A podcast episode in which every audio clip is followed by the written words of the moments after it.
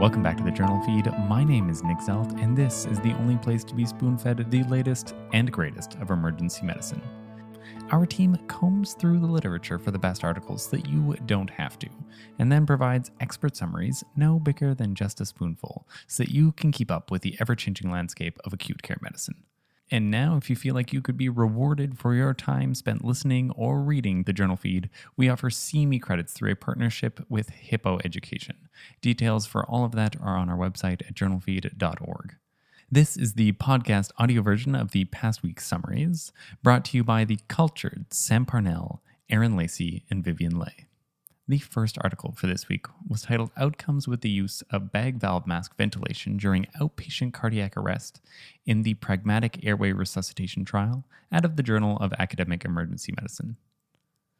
Out of hospital cardiac arrest frequently requires ventilation, but there are several ways that we can do that, and honestly, the best option has yet to be clearly shown. The PART and Airways 2 trials recently indicated that supraglottic airways may result in similar or even better survival than endotracheal intubation. Also, observational trials in pediatric and adult populations have shown improved survival with bag valve mask ventilation compared with advanced airway management.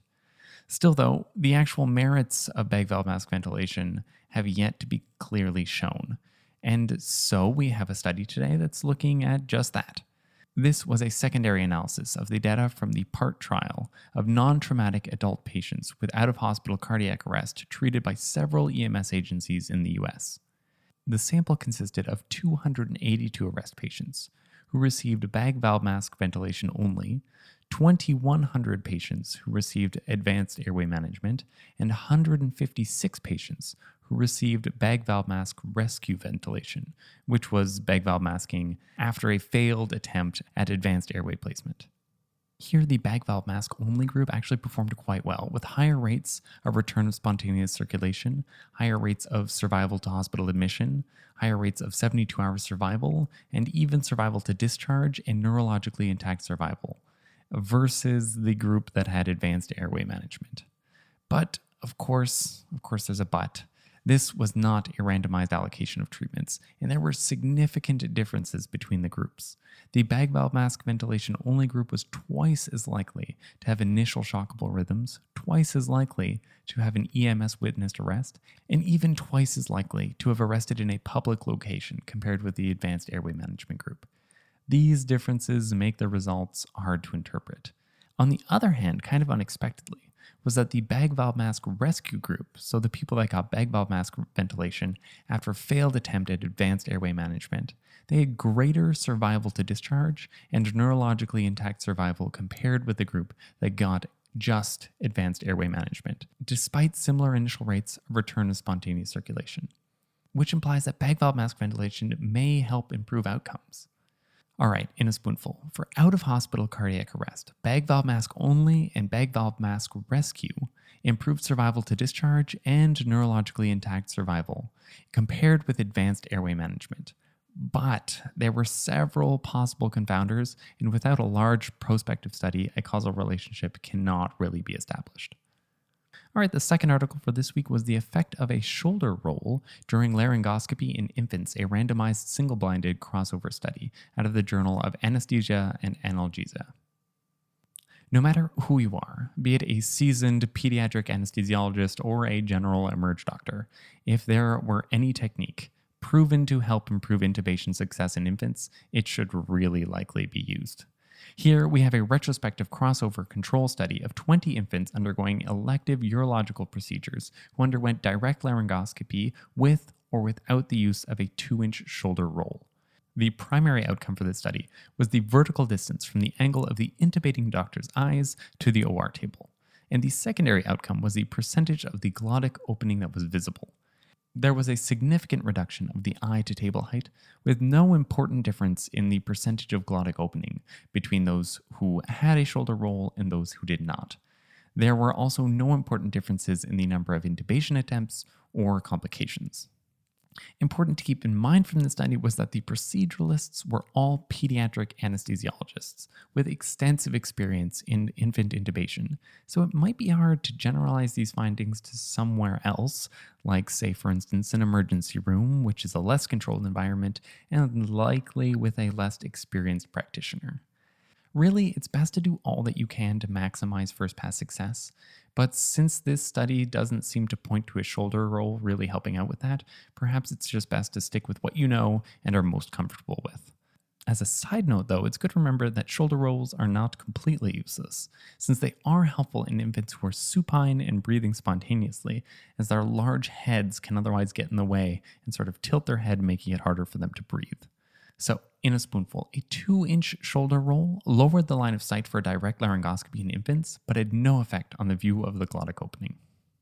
And now on to the third article, which was titled Diagnostic Performance of Emergency Physician Gestalt for Predicting Acute Appendicitis in Patients Aged 5 to 20 Years Old, out of the Journal of Academic Emergency Medicine.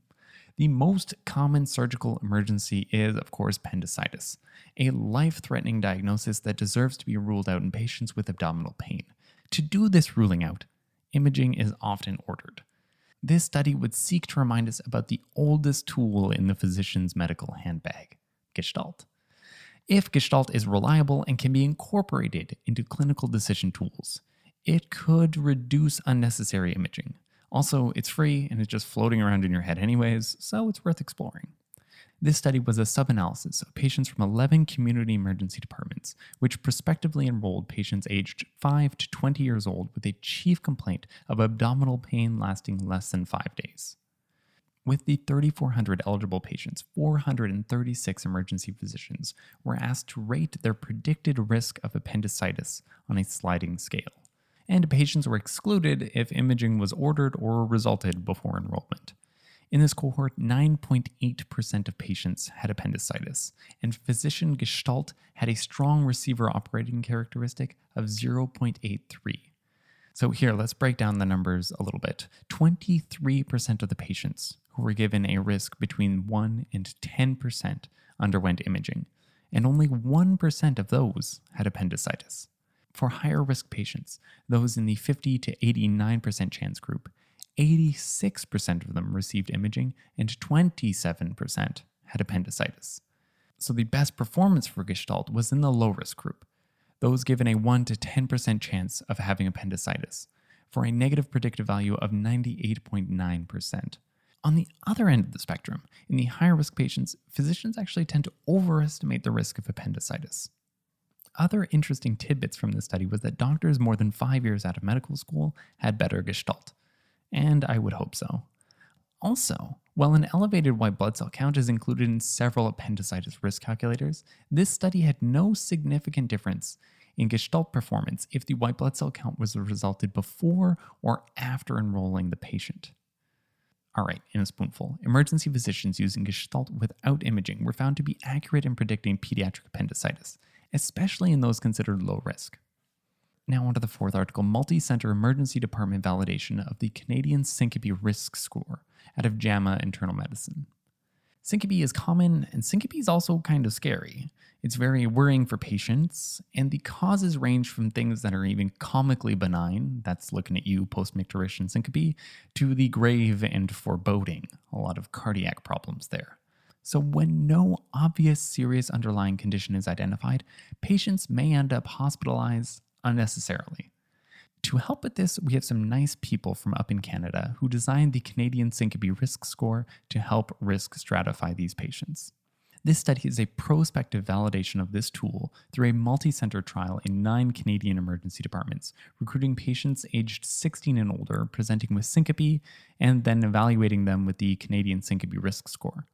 Excluded from the study were patients with prolonged loss of consciousness greater than five minutes, witnessed seizures, mental status changes, head trauma causing loss of consciousness, a major trauma, inability to provide a history, or other serious outcomes prior to disposition in the emergency department. Patients were followed for 30 days for serious outcomes with a combination of medical records, phone calls, and death records. Of the 3,800 patients enrolled, 139 at about 3.6% had a serious outcome within 30 days. Of the patients in the very low risk group, according to the risk score, only 0.3% of patients experienced serious 30 day outcomes. And of patients with low risk scores, only 0.7% of them had serious 30 day outcomes. None of these low risk or very low risk patients died or had ventricular arrhythmias. Comparatively, 19.2% of the high risk patients and 51.3% of the very high risk patients experienced serious 30 day outcomes. All right, in a spoonful, the Canadian Syncope Risk Score, which is available on MDCalc by the way, was successfully validated to risk stratify emergency department patients presenting with acute syncope. Patients with low risk may be safely discharged. Now, for the last article, evaluation of Spodick sign and other electrocardiographic findings as indicators of STEMI or pericarditis, out of the Journal of Emergency Medicine. For patients presenting with chest pain and ST elevation on ECG, it's critical to differentiate between STEMI and pericarditis, as the treatments can vary significantly. Authors of this study sought to better classify ECG findings to help tell the two apart. This was a case control study evaluating the ECG findings in 207 patients with ST elevation and chest pain. So, a little bit difficult, but try to picture these in your head. The ECG changes that were addressed in the study were the absence of Spodick sign, which is downsloping of the PR interval, by the way, a convex ST segment, checkmark ST segment, ST depressions, ST elevation in lead 3 greater than in lead 2, and the presence of PR depression. From this study, the best descriptors pointing towards a diagnosis of STEMI were ST segment depression, excluding AVR and V1, and ST elevation in lead 3 greater than in lead 2. The best descriptor points pointing towards pericarditis, on the other hand, was the presence of PR depression, which was, however, still present in 12% of STEMIs, and Spodick sign was also seen in 5% of STEMI patients. And always keep in mind that there were no ECG findings that did not overlap between the two diagnoses. So while this was a small single center study, it was a good review of the important ECG findings and a reminder that there is no pathognomonic finding for either STEMI or pericarditis. So try not to anchor on any one thing you see on the ECG. The senior author from this paper, Dr. Amal Mattu, in his weekly ECG teaching series, which you can find at ecgweekly.com if you're interested, there, he encourages looking for signs that rule in STEMI first, as this is the more grave diagnosis. So you would be looking for ST depression aside from in leads AVR and V1, ST elevation in lead 3 greater than in lead 2, and horizontal or convex ST elevation. Look for these before exploring the ECG, looking for signs of pericarditis. All right, in a spoonful. These symptoms of chest pain and ST elevation are common to both STEMIs and pericarditis. While no finding is pathognomonic, ST elevation in lead 3 greater than in lead 2 and ST segment depressions are most suggestive of STEMI. On the other hand, PR depressions and Spodick sign are most suggestive of pericarditis. Wow, okay. Now, quick review what did we learn today? In out of hospital cardiac arrest, bag valve mask ventilation improved survival to discharge and neurologically intact survival compared with advanced airway management. But several confounders may have influenced this finding. Next, you have my full support in any efforts to improve first pass success in infant intubation. But from this small study, a 2 inch shoulder roll didn't seem to do the trick. It gave a lower line of sight for direct laryngoscopy, but had no effect on the view of the glottic opening. After that, when it comes to pediatric appendicitis, trust your gut to help make imaging decisions, especially in low risk patients. Next was the fourth study, which showed successful validation of the Canadian Syncope Risk Score to help risk stratify emergency department patients presenting with syncope. And finally, when trying to tell STEMI apart from pericarditis on the ECG, the most suggestive findings for STEMI are ST elevation in lead 3 greater than in lead 2 and ST segment depressions more suggestive of pericarditis are PR depressions and Spodick signs.